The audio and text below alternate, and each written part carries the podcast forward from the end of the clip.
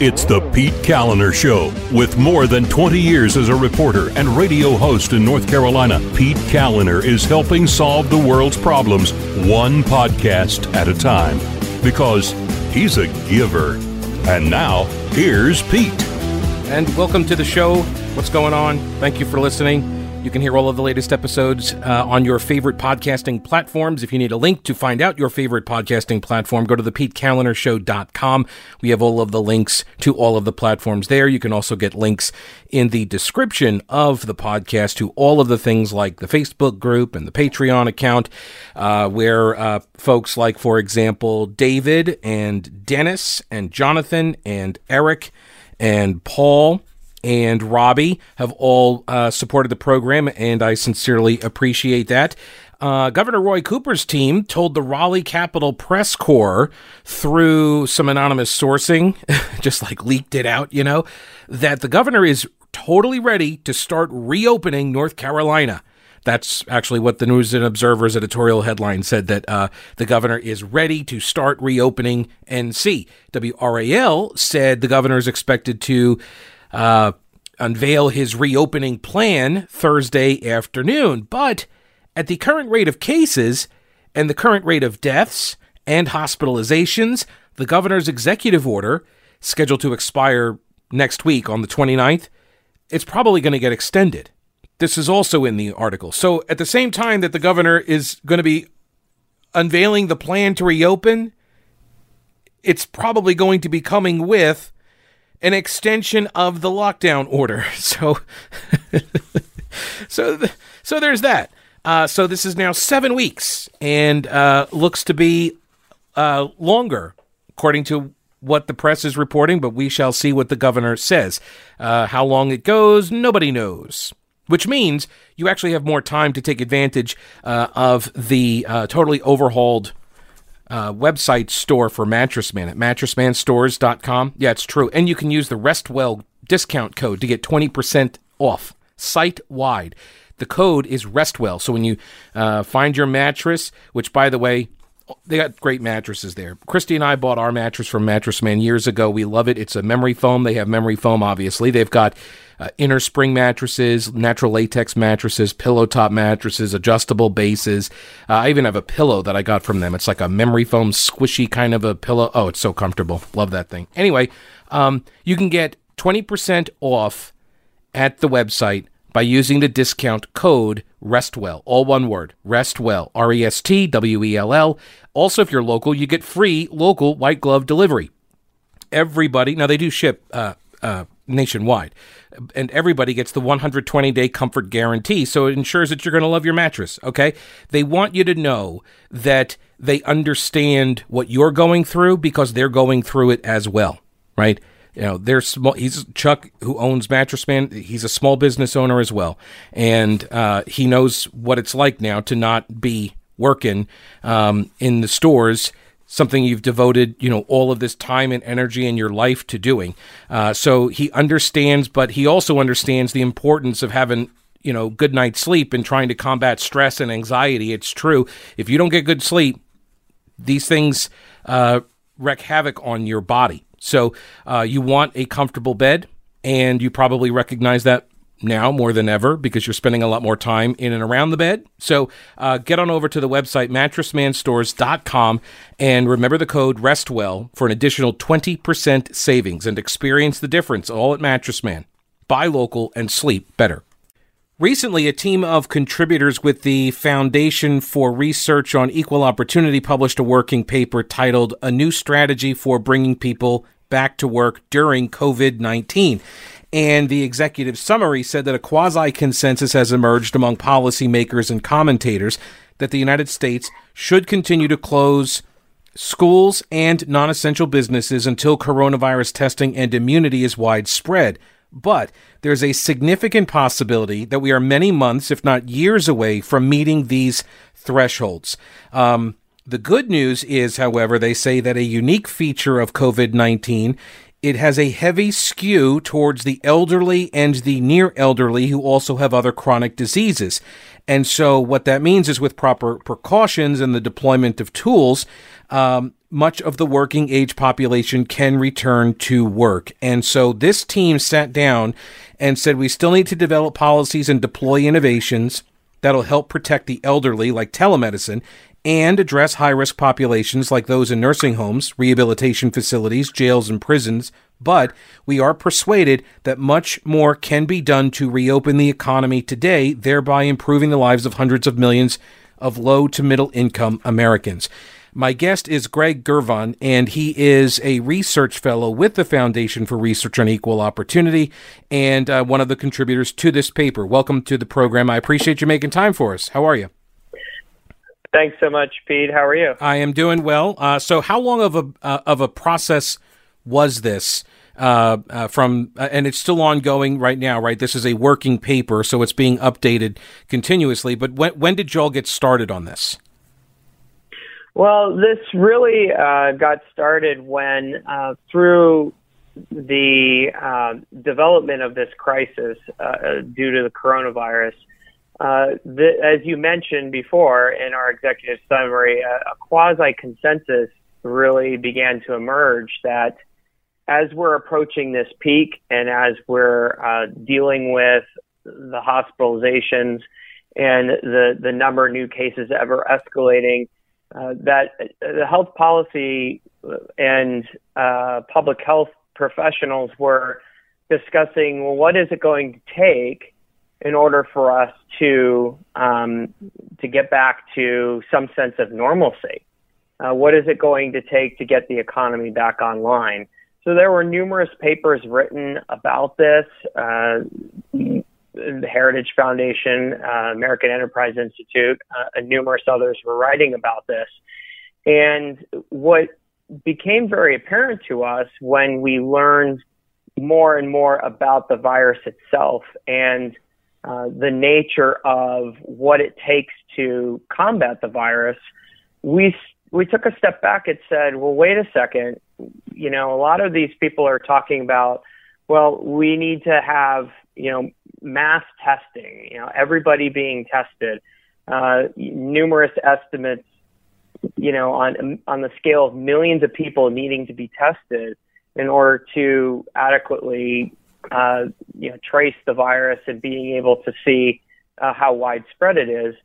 In addition to that, uh, the need for therapeutic treatments, uh, the need for a vaccine to develop, these were all uh, things that, uh, while we really hope that these things happen, we are, uh, you know, praying for those things to happen.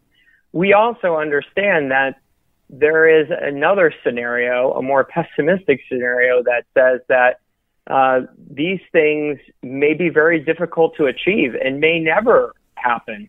You know, we may never have uh, a widespread herd immunity uh, in the population. We may not have these antiviral treatments in the immediate term, and a vaccine may never never arrive. People have to remember that it is also a strain of coronavirus that causes the common cold, and we've never had a vaccine for that.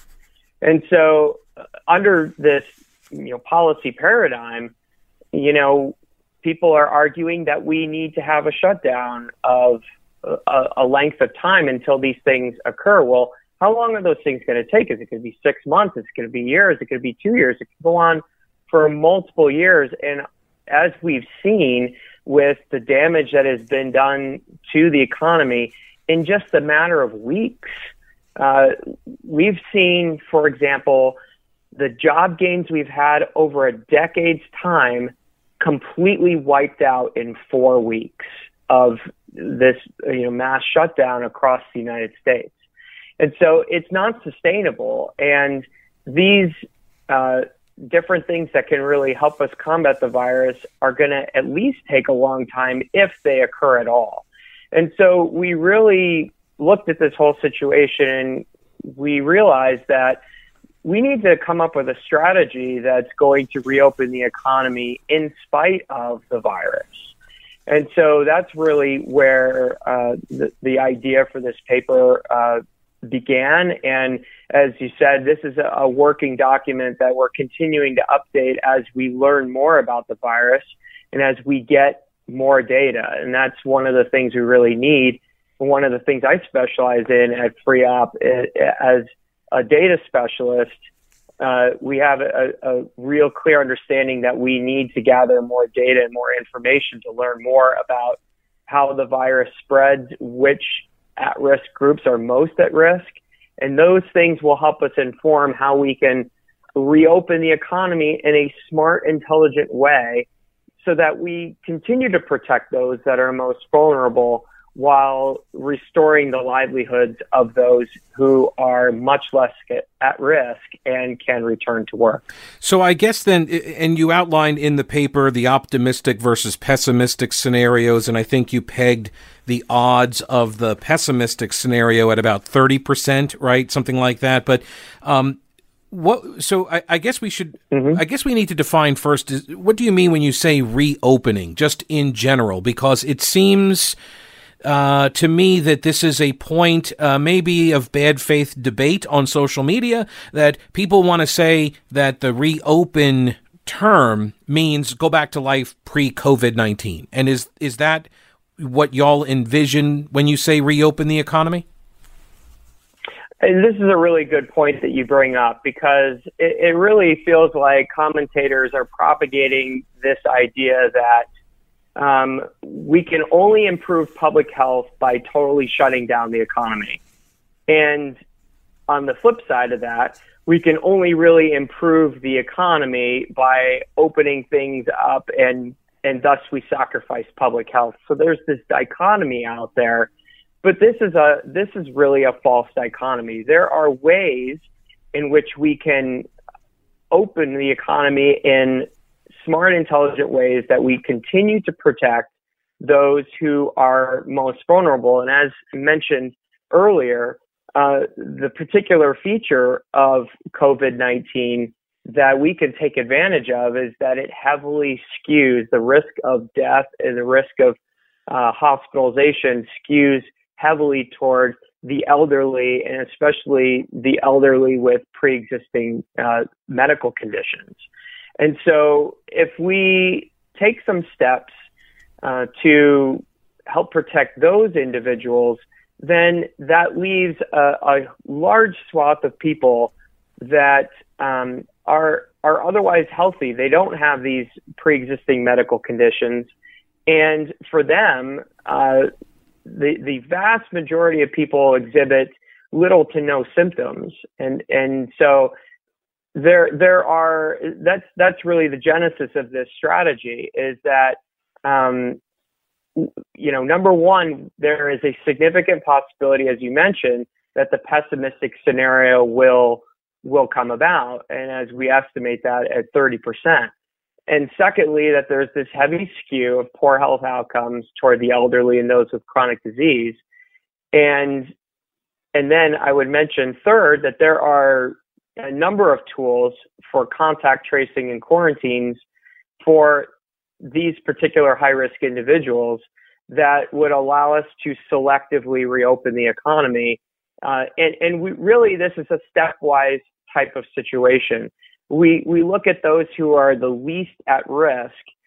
In particular, school age children uh, are, are at extremely low risk to justify, for example, reopening schools and preschools and things like that.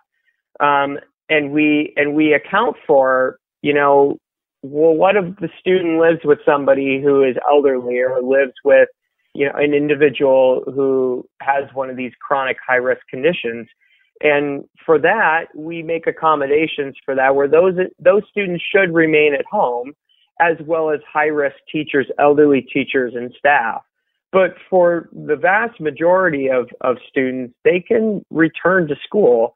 And this has uh, a, a, an important effect on the economy in a couple ways. One, of course, is that with students going back to school, uh, the it reduces those educational disparities, right? Um, that that you know the kids are getting an education. We all know that's important, but there are quite a number of workers in our economy uh, that rely on schools essentially to um, to have those kids while they go and work. um, they they don't have when those kids are at home. Uh, then those parents, often single parents, can't work. And so um, by by getting them back to school, a lot of those individuals, especially at the lower to middle range of the income scale, um, can can can go back to work. And so there are certain things that we can do starting with those who are at the least level, least high risk, and open the economy up to those individuals and then go from there as the situation develops on the ground. Uh, it, kind of on the other end of the extreme, it, you know, we mentioned in this plan how, uh, you know, right now we still shouldn't open up the economy, for example, for large scale uh, events with large crowds, for example, sporting events or concerts. So we take into account, you know, which ways that the virus will most easily spread, where it presents the most danger, and say, let's selectively open up the economy for those people who are the least at risk. And then like a ladder, we move up that ladder as the situation on the ground changes and as it becomes safer for some of these other groups to re-enter the economy. So really this dichotomy where it's an all or nothing type of deal where you either are for public health or you're for reopening the economy really is a false dichotomy. My guest is Gregg Girvan. He is a research fellow at the Foundation for Research on Equal Opportunity. The website, by the way, is F-R-E-O-P-P, free op, F-R-E-O-P-P dot org. And you can see the paper there. And, uh, for folks who may think that, uh, like this is just sort of, uh, you know, like high level, um, oh, you know, open up the schools and, uh, uh, you know, start getting some people back to work. This thing is like uh, 25 pages printed out for me, and you've got Yes, number one, uh, reopen pre K and K 12, uh, lift stay at home orders for most non elderly individuals. And then there's explanations for all of these uh, strategy recommendations. Incentivize employers to deploy testing at work, and this would be the RT PCR testing. Um, continue to prohibit large group gatherings, as you mentioned. And it, it goes on like uh, require negative COVID 19 testing for passenger air and Amtrak travel. Grant safe harbor to states that restrict interstate travel, prioritize testing in high risk sectors. Um, it, goes on. I'm trying to count them one, two, three, four, five, six. Uh, you've got, well, maybe you know. How many of these strategies do you have in total? Uh, well, it's an ever growing list. Right. Uh, as we, you know, as we, uh, and my last count, there were a dozen. I'd have to go back and, and count them up again. Yeah. But um, we, we have, you know, and that's for sort of what we can do now to reopen the economy. And then we have a number of strategies to repair the damage to the economy that's already been done mm-hmm. uh, later on in the paper. And so, uh, we have a, a, vast number of strategies to, uh, again, selectively reopen the economy to protect those who are most vulnerable by, while getting the most people back to work as possible. And so, uh, really, again, it's a it's a it's a balanced strategy to uh, really take into account the unique features of COVID-19 and the skew towards the elderly and those with chronic conditions while saying, look, the, the vast majority of the working population can return to work and do so safely. And, and, and on that note too, there are a number of precautions that people can take uh, when when going back to work. Uh, and so, and and you mentioned one of the things that we feel is really important, and that is that we we could we can incentivize employers to do this testing for their employees. And there's a, a number of reasons why that's important. Um, we believe that, first of all, it will help us to, you know, make sure that those who do have the virus remain at home, that they're not spreading it. So that's the obvious benefit of doing it. But workplace testing can also accelerate reemployment and can also, and I think this is one thing that um, most people overlook is that it can increase consumer confidence mm-hmm. in different businesses who institute this universal testing. So I know from for myself personally, and I'm sure many of your listeners would agree that if I know that there is a, a local business um, where I know everyone at that business has been tested and has tested negative, then I'm more likely to patronize that business than I am one where I I don't know that or you know that that's that that's not known. Mm-hmm. And so the the issue here though is that and we talk specifically about these particular RT-PCR tests and these are different from the tests that test for antibodies. That's probably the other one that you've heard about, um, where uh, the, the RT-PCR tests are more accurate, but they're also more expensive. And that's why we believe that, you know, Congress offering a $300 per test tax credit um, can can really help uh, ramp up that testing. And, and both methods of testing, I'll just mention this real quick, are important uh, they're they're both uh, definitely needed because they help us identify different things. So the antibody detection, the serology test, can help us indicate whether somebody has had past exposure to the virus, um, and, and so that will help us to identify individuals with those neutralizing antibodies, and it helps facilitate contact tracing and surveillance.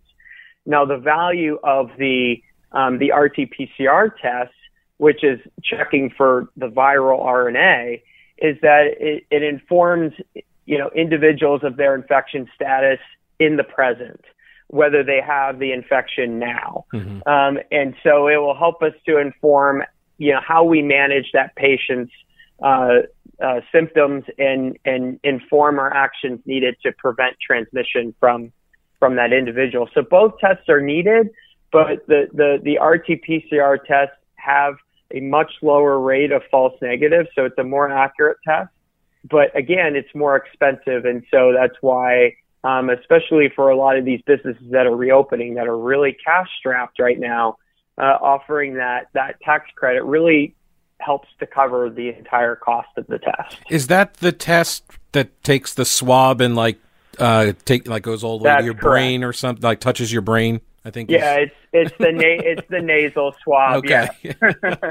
um, um, but yeah, the serology test, the antibody test, is a blood test, whereas the RT-PCR test is a, is a nasal swab test.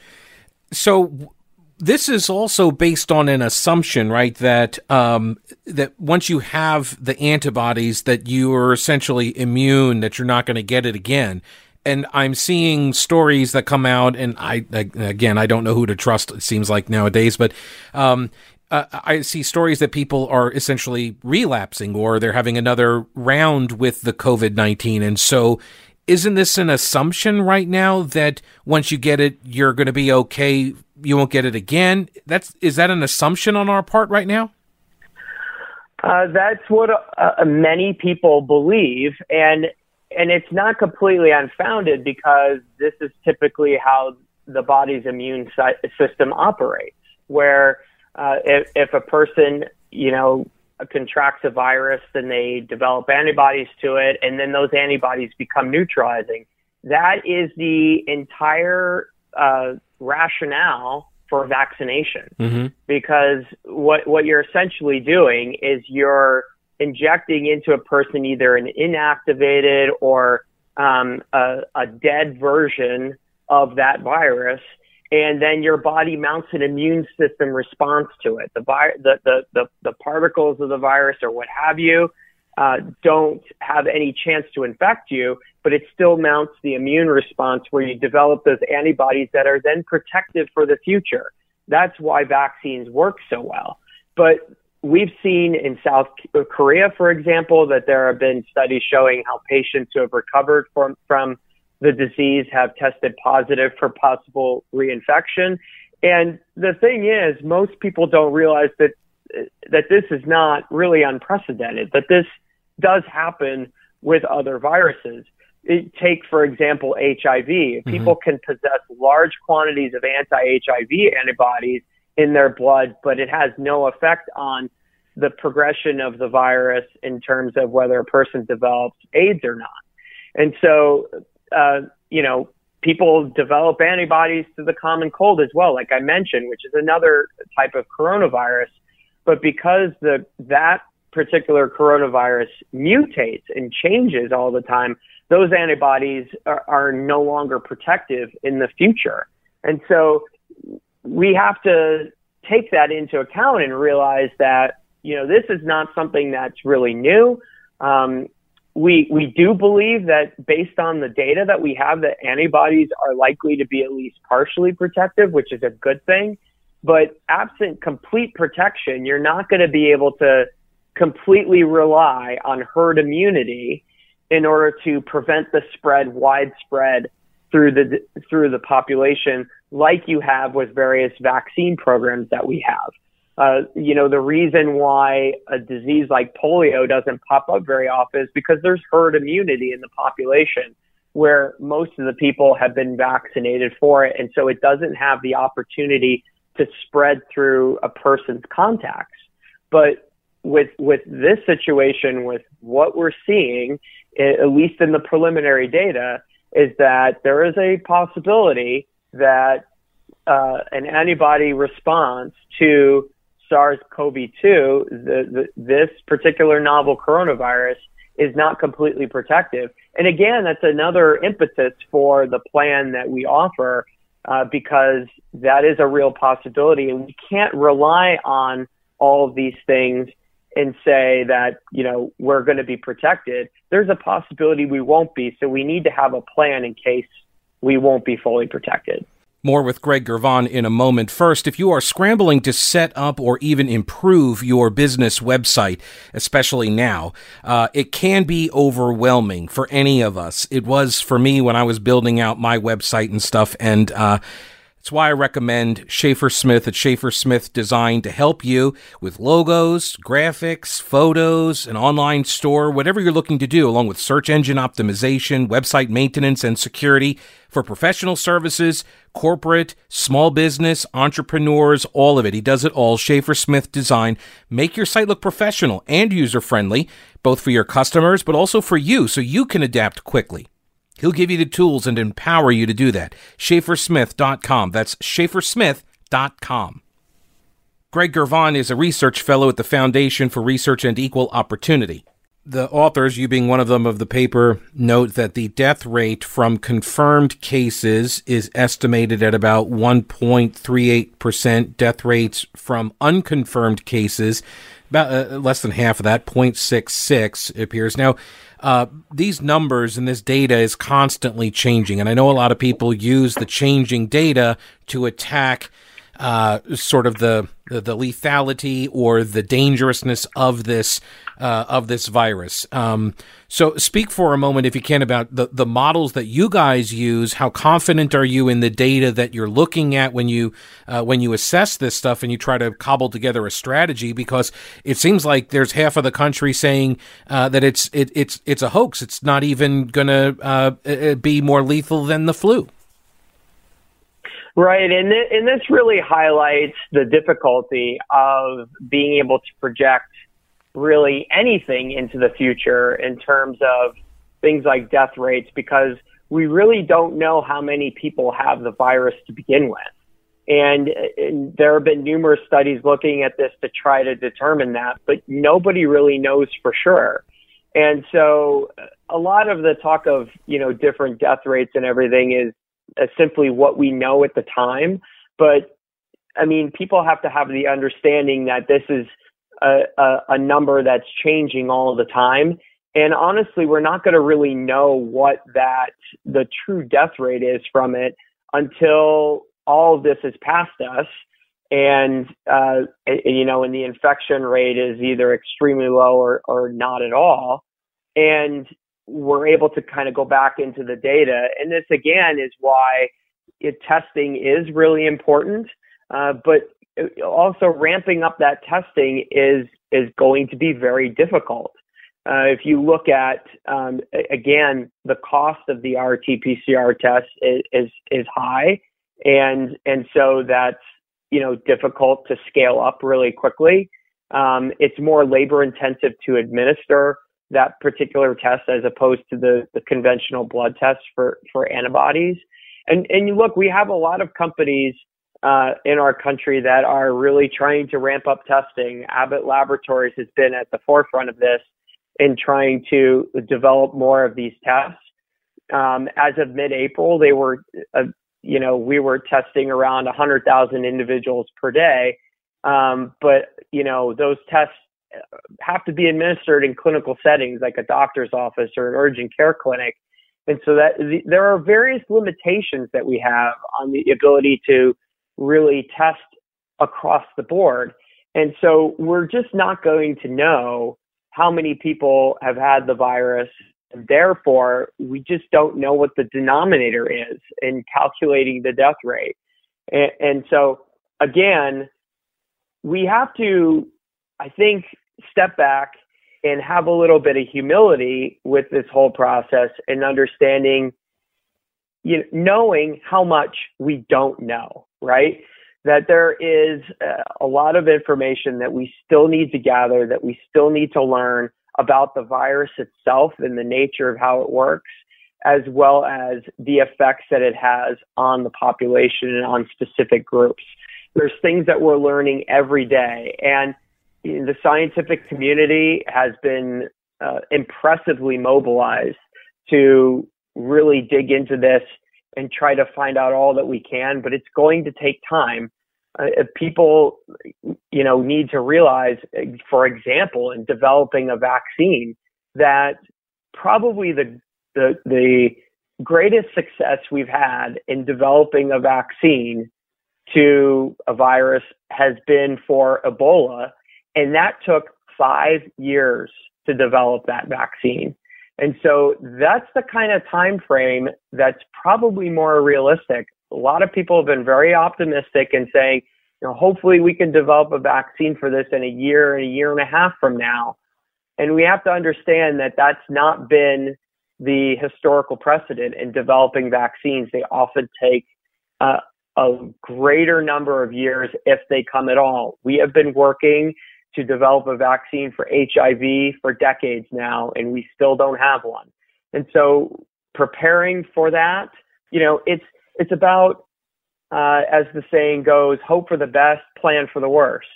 And uh, that's certainly the case with vaccines. It's certainly the case in trying to determine, you know, what the, the fatality rate to this is because again, there's just so much we don't know and it's going to take time for our researchers to gather all that data and information.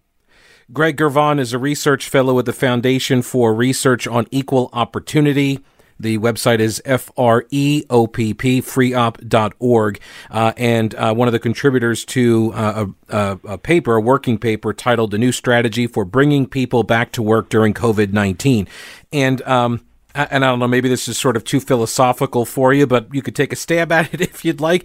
Um, I'm just watching sort of the debate uh, around a lot of the central questions that you're talking about today and that you all talk about in this paper. And uh, this essentially is an assessment of risk. And you're talking about deaths that people are going to die either from COVID-19, they will die from, you know, suicide in a, in another depression, they will die, uh, uh, uh, they'll live, not live as long, so they'll die earlier, or they'll die from not being diagnosed because they couldn't get in to, you know, see their doctors for elective procedures, right? There are all of these types of essentially ethical questions and, I am not very confident that we as a society can actually have this discussion.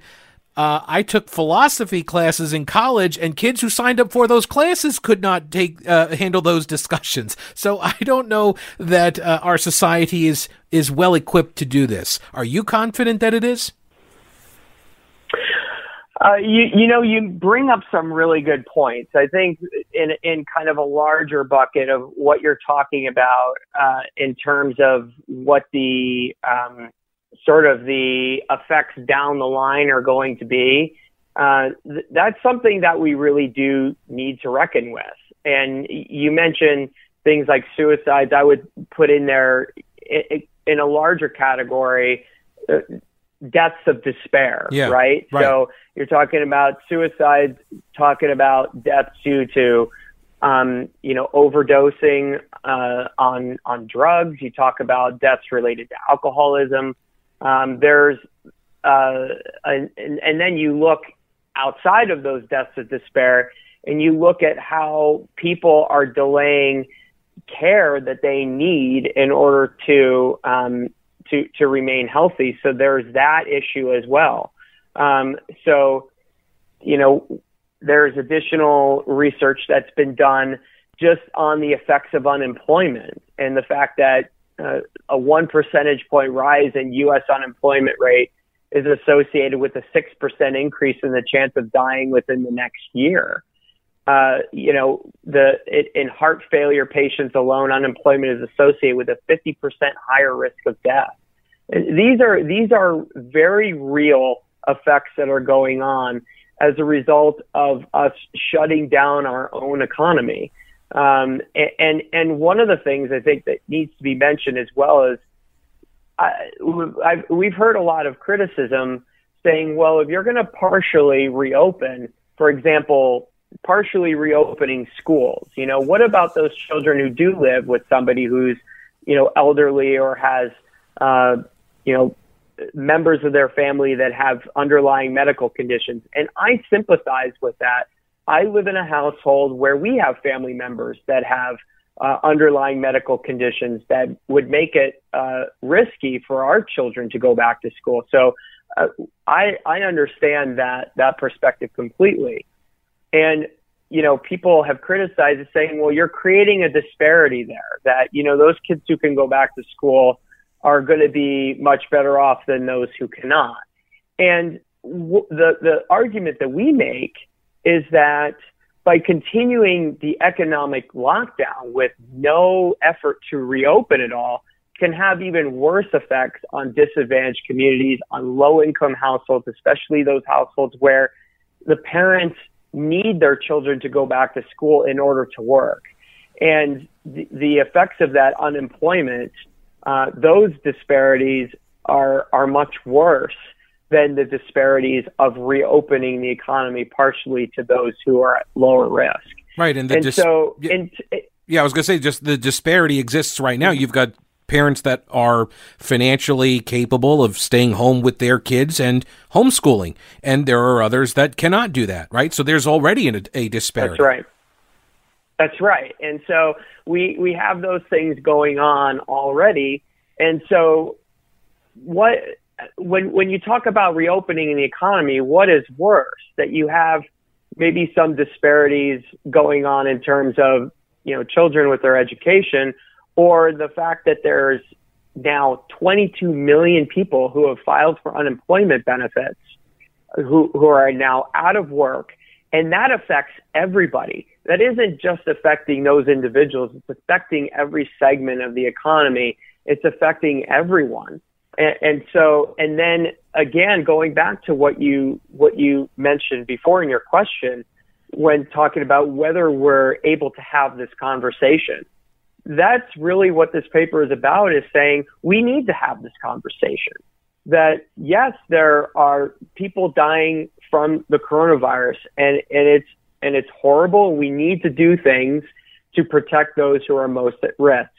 But there are other people that are uh, at great risk due to basically our response to the virus and the fact that the response has been a sledgehammer rather than a scalpel. And, and that's the argument that we make is that we have to take into account the unintended consequences as well and and and realize that reopening the economy is going to help a lot of people who really aren't at risk of uh, severe illness from coronavirus, but they are at risk because they are not at work, because they are not receiving health care benefits, because they are not getting the health care that they need. Mm-hmm. And so, again, really, this is all about balance. And this plan is intended part, in part to be a wake up call and say, you know, there is a whole segment of the population that can go back to work, we're not allowing them to, and it's having a severe negative effect on them as well. Gregg Girvan, research fellow at the Foundation for Research on Equal Opportunity, uh, and a contributor to the working paper titled A New Strategy for Bringing People Back to Work During COVID 19. Is there anything else you'd like to add that you think is important or interesting to note here that we haven't covered? And I know I, I'm asking that uh, knowing that we haven't covered about probably uh, you probably still got 60% more of this paper that we haven't even gone through but is there anything that you want to leave sure. people with we we could talk about this paper probably for hours. There are a, a, quite a number of of provisions that we talk about here uh, where we can you know really open up more of the economy to people and do it in a way um, that that still protects people.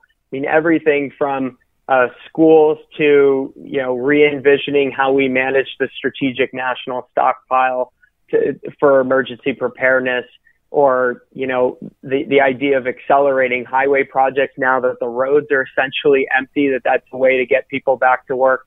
There are so many different provisions in here, but I think the thing that uh, we I, I would really like to leave your listeners with is really this this this virus is unprecedented. It's something that the that the world has not dealt with in over a hundred years, and we can learn from history and learn from you know pandemics like the 1918 Spanish flu, but we also have to rely on new evidence, and we have to realize that the ways in which this virus is different and take advantage of the ways in which it is different to um, not only combat the virus, but to uh, help people get back to work.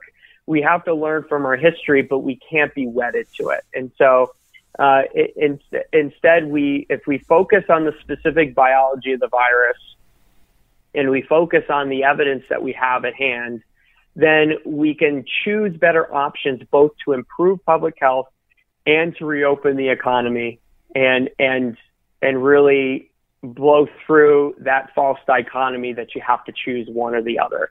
We can do both if we take some smart measures to protect those most at risk and get those who are at low or, or no risk back to work. Yeah, and uh, for people who are demanding that local officials have some sort of a plan, I would recommend that you send them this link. If you are in the business of recommending to politicians what they could do, what what steps need to be taken, uh, give them the link to the uh, the freopp.org site here, so they can uh, they can look at it. And hey, I, am sure you guys won't mind if they pass it off as their own, um, uh, as long as this stuff starts uh, getting implemented. Absolutely. The plan is available at freopp.org. That's F R E O P P dot O R G. Gregg Girvan, Research Fellow at the Foundation for Research on Equal Opportunity. Thanks so much for your time. I really appreciate it. Uh, and uh, I hope to touch base with you again uh, in the future, and we'll see how uh, some of this plan gets implemented. Thanks so much, Pete. Have a great one. Thanks. You too. Current events have impacted all of us in many different ways. And uh, if you have been one of the people who have been looking to buy or sell your house, or maybe you've even just been thinking about postponing it uh, just for another few weeks or something, either way, Rowena Patton looks forward to guiding you through your next real estate transaction. Buying or selling, she's the only agent I would call. Why not call her today with your home buying or selling questions?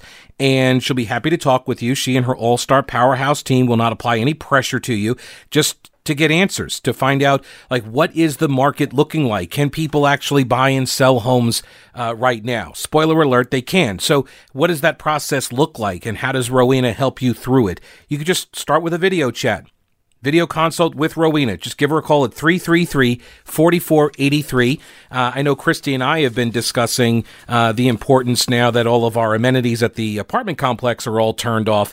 Um, you know, maybe it doesn't make sense for us to be in an apartment building any longer if we're not ever going to get to use the gym. Not like I was using the gym a lot anyway, but you know, if I'm going to pay for it, I like the uh, I like the thought that I might at some point use it. right? Give Rowena Patton a call, 333-4483, because I can put exercise equipment in a house and not use it too. MountainHomeHunt.com and start packing.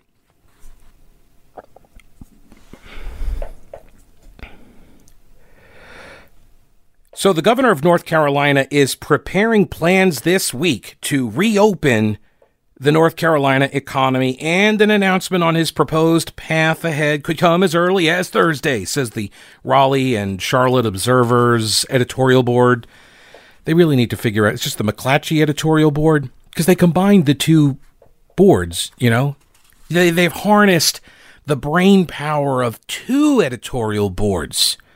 And actually, it's amazing because you put them together and you actually got worse content. Anyway, so there's some pressure on Cooper, they write. Neighboring governors have taken aggressive steps to loosen and remove stay at home restrictions and reopen advocates want the same to happen here.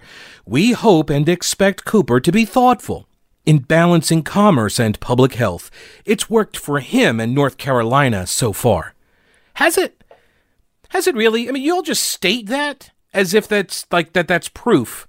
But has it? Just because you say something doesn't make it true even though he's great and he's done it all so well, the Observer's editorial board does have they do have some recommendations. so even though he's go he's doing such a fantastic job, totally awesome, Chief. We do have some recommendations for you, just in case you know if you want to take it under advisement. It's so funny the way they uh, approach the people that they admire and respect and love and swoon in front of. It's amazing the the way they interact and offer recommendations. They do the uh, the fluff here first, you know. Oh, we love you so much. We love you so much. You're so great. You're you're doing such a bang up job. Uh, but there there are some things that you could work on. First, they say, Cooper needs to clarify what his stay at home order currently allows and forbids. He's doing such a great job balancing it all but we don't really have any idea what it all means because there's a lack of clarity in what his orders do and don't do. so if he could just clarify that for us, um, and it should explain plainly where we stand, which might surprise some people, he says uh, or they say, right? So this is the idea that oh, see, the observers, editors, they know where we really stand. You people don't, and so the governor just needs to he just needs to say it more clearly, and then everybody will agree with us. This is one of the uh, arguments I saw years ago. And it's once you see it you can never unsee it and it's usually coming from the left but the right does it too. It's this argument that you just don't know the information you see and once you knew the information that i know you would totally agree with me. It's not that people are looking at the same information and arriving at different conclusions and there are you know multiple reasons and layers of reasons why that might be the case. No, no, no. This is simply because um, you just don't have all of the information you see, and if you had it, like I do, you would agree with me. Cooper, they go on to say later, to this point has allowed counties to adopt stricter rules than the state, and we think that should continue. And I'm okay with that, by the way. They advise Cooper to use metrics to make decisions, which I believe the governor has said uh, he is going to do, and I fully support using data and metrics to do that as well. Yes, a Cooper spokesperson told the editorial board on Wednesday that the governor and his coronavirus task force are working with health and business leaders to determine those metrics, which will include personnel, testing, and equipment needs. Whatever benchmarks they land on, the metrics should be made clear up front by the governor and DHHS officials, and people should be able to track how their counties are progressing and uh, uh, going to be reopening. That will take transparency, which has been problematic for a governor and DHHS that recently tried to obscure public death certificate information. So great job, Governor, doing a bang up job here. Uh, fantastic work. We, we we so applaud you and appreciate you. Keep doing it. But if you don't mind, could you be a little bit more transparent in you know divulging the data and the metrics that you're using that you say you're using in order to reopen the state which you say you want to do. Oh my god. Uh, see this is what i mean. Man you guys get you baby these democratic leaders as if i, I mean i know why. It's so i know why this occurs okay? It's because in any kind of battle you are less likely uh, to throw your allies under the bus, right? You're, you're not going to sacrifice your ally and chuck them overboard um, just because uh, they've uh, committed some transgression. because you recognize the value of their power or what they bring to the team and you need them in the fight. So when you're having this culture war or political war, whatever it is you're having, you're not going to just start, you know, throwing people overboard for for any transgression. You're going to keep your team in place especially if the member of your team is the governor, right? They're not going to throw him overboard. They're not going to come at him too hard because this could cost him the election. Seriously, that's what I mean. If you criticize the governor too much and he starts becoming sort of the focal point of anger, he could lose the election. They know this. Everybody knows this. Same thing with Trump. Right? Everybody is looking for the political positioning here. And nobody knows what it's going to be, which is creating a lot of this paralysis. They go on to say North Carolinians need to understand more than the public health reasons behind stay at home orders. They need to know and understand the path that leads out of these woods. Whoa, whoa, whoa, wait now. Hang on a second. You guys now sound like a bunch of these right winger reopen nuts, right? That's what you guys have been. That, this is what you guys have been attacking the ReopenNC folks for. They want restrictions lifted. They want the order to end, right? And you guys have been attacking them as trying to kill people and uh, choosing money over lives and GDP over lives and all this false framing of the issue. And now that the governor's like, well, I'm going to put together a plan, you know, that he's basically been shamed into having to craft. And by the way, there's some reporting out there today that uh, his task force doesn't even have any business people on it. So he's just talking to bureaucrats and some industry people, uh, uh, association, industry association chiefs. Nobody knows who's on this task force. Nobody knows who's making these decisions, and nobody knows what the data is that they're using to make them. That's the problem. That's the problem. How can you be prepared uh, to lead when you don't even share the information you are using to make these decisions. You're asking people to sacrifice a lot, and you're not telling them uh, what the data is uh, that supports the need to do so. It's just not good leadership. It's mismanagement, is what it, mismanagement in a crisis. Which, once again, Cooper does have a bit of a history there. Are you prepared for disaster? Are you prepared for catastrophes? Did this, uh, all of this COVID uh, outbreak, did it highlight the areas where you need to improve in your preparedness plan? Do you need some advice? Send a text over to my friend Tim at Old Grouch's Military Surplus. He's got a number here set up just for us 565 2497. 565 2497. Send him a text and uh, he can talk with you uh, uh, uh via the text messaging about uh, what your preparedness plans um, need to include, how to go about setting that up. If you have uh, questions about any of the stuff he's got on his website, oldgrouch.com. He'll take an order uh, over the text line. Also, uh, you can ask him about any items. Um, it's an old school, traditional military surplus store with a mix of modern and vintage items. And uh, he's online at oldgrouch.com. He's also been downtown, you know, 30 plus years. His dad started the business in downtown Clyde. And um, they're across the street from the anti aircraft gun. So hopefully, if the governor's order allows us to uh, go back to work somehow in some way, shape, or form, we'll be able to get back into his store. Oldgrouch.com. In the meantime, oldgrouch.com. And tell him you heard it here. Of course, he'll know because you're sending him a text if you send him that text. Uh, all righty. So, uh, out of time for today. The governor is going to be supposedly giving us some details. We'll bring that to you tomorrow, probably, from his press conference. And uh, once again, if you like the content here, uh, please think about subscribing to the podcast. I appreciate that. That's the most helpful thing you can do. Uh, you can also go to the PeteKaliner get all of the links to everything you need, the PeteKaliner Thank you, everybody, for your support. Uh, talk to you later, and don't break anything while I'm gone.